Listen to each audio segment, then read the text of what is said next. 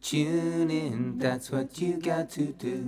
To the world, tune in, that's what you got to do. Choosing good food will up your mood, that's what you gotta choose. Seasonal bounty, and we're keeping it fresh. Seasonal bounty, got the scoop on what's best to eat right now. Greeting and top of the day to you all. Welcome to another weekly episode of the Victorian Food Marketplace Report, giving you an update on what's looking seasonally fresh and good value in the Victorian Food Marketplace in the coming week.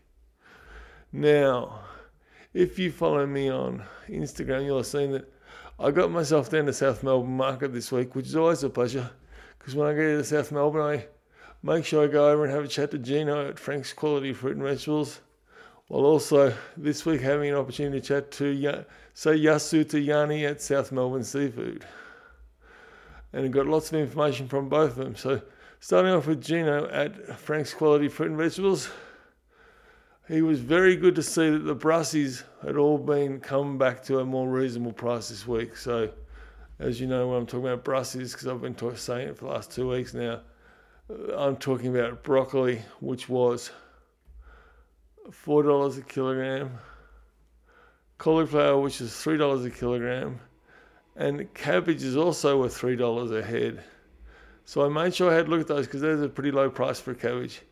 And I think the only thing I could notice is they were just an average size. They weren't exactly large. So I think that's the only reason they were small. There wasn't any defect or they were near end of life or anything like that at all. No, no, no, no. They're actually quite good. Just, just, just not huge. That's all.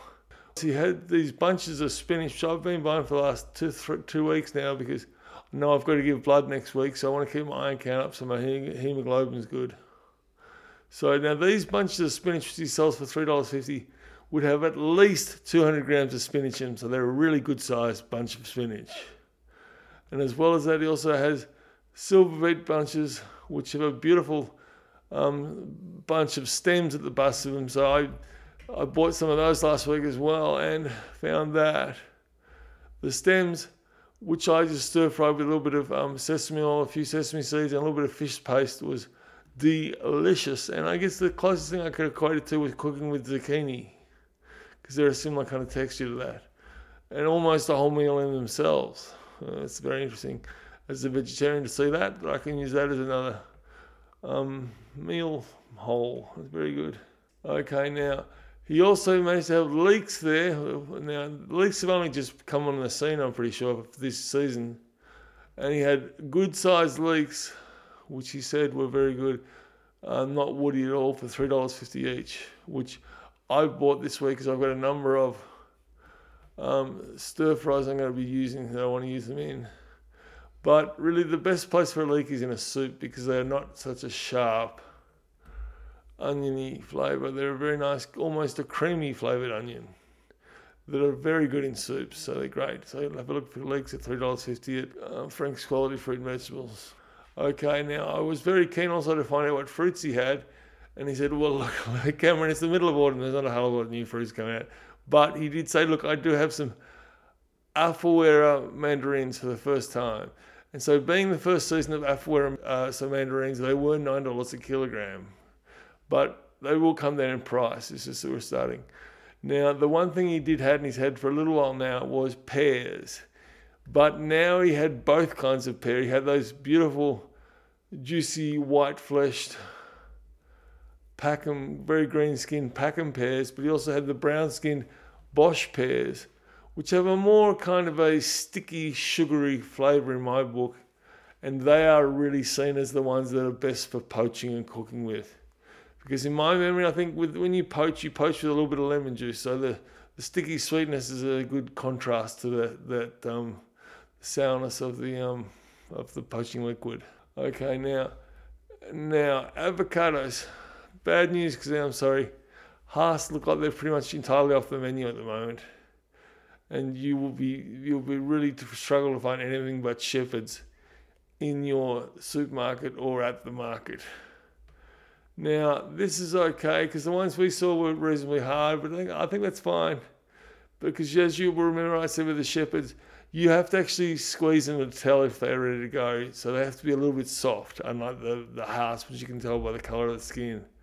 So it's okay to buy them hard, but just keep them in the fruit bowl until they're ready to go.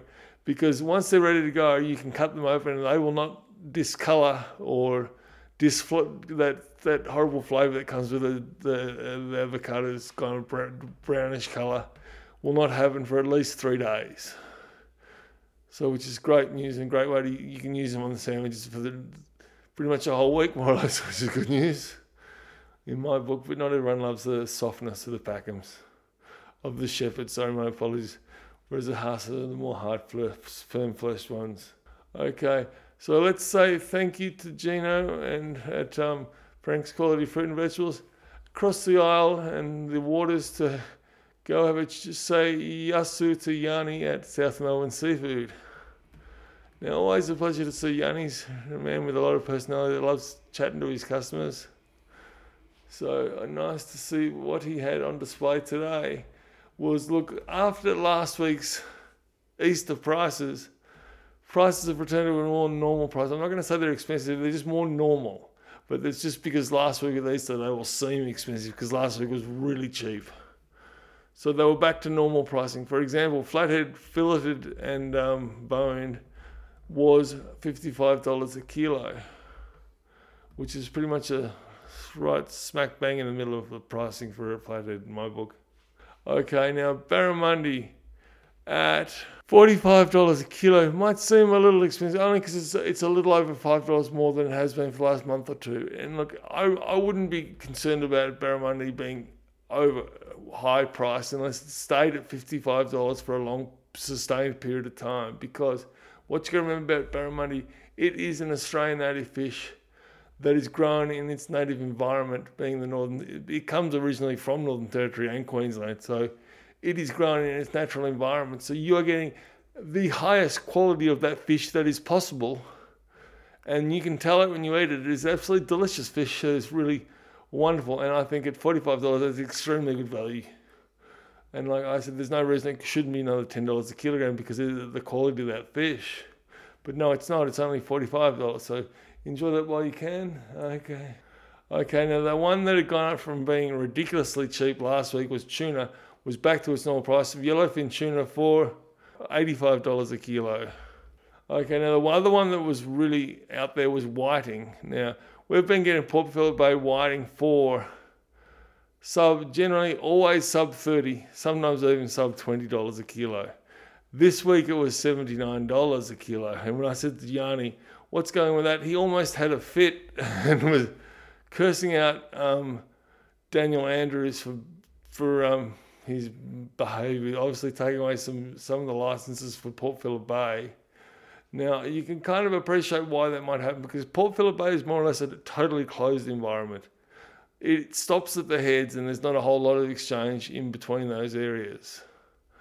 So if you let people go free for all inside the bay, it will run down and it will decimate it as a result. So they've obviously monitored it and found that it is starting to run low. So they've pulled in a few licenses, to which um, you're seeing that there's a lot less of that whiting that we've been getting coming in. Hence, the price has gone through the roof to $79 a kilo. Okay, now this week I was very happy to see calamari was back at the ransom price of $45. Ransom because they won't give it to us unless we do pay that extra $5 a kilogram. So it has gone up just a little bit. But we didn't have it last week, so it's good to see it back because if we had to go and get squid rings again, I was going to be buying some squid rings just so I could road test them say, how do they compare to the real calamari? But I didn't have to this week because calamari was back, so that's great news. So lots of good reasons to get down and have a chat to the Yanni. So Yasu to Yanni at South Melbourne Seafood.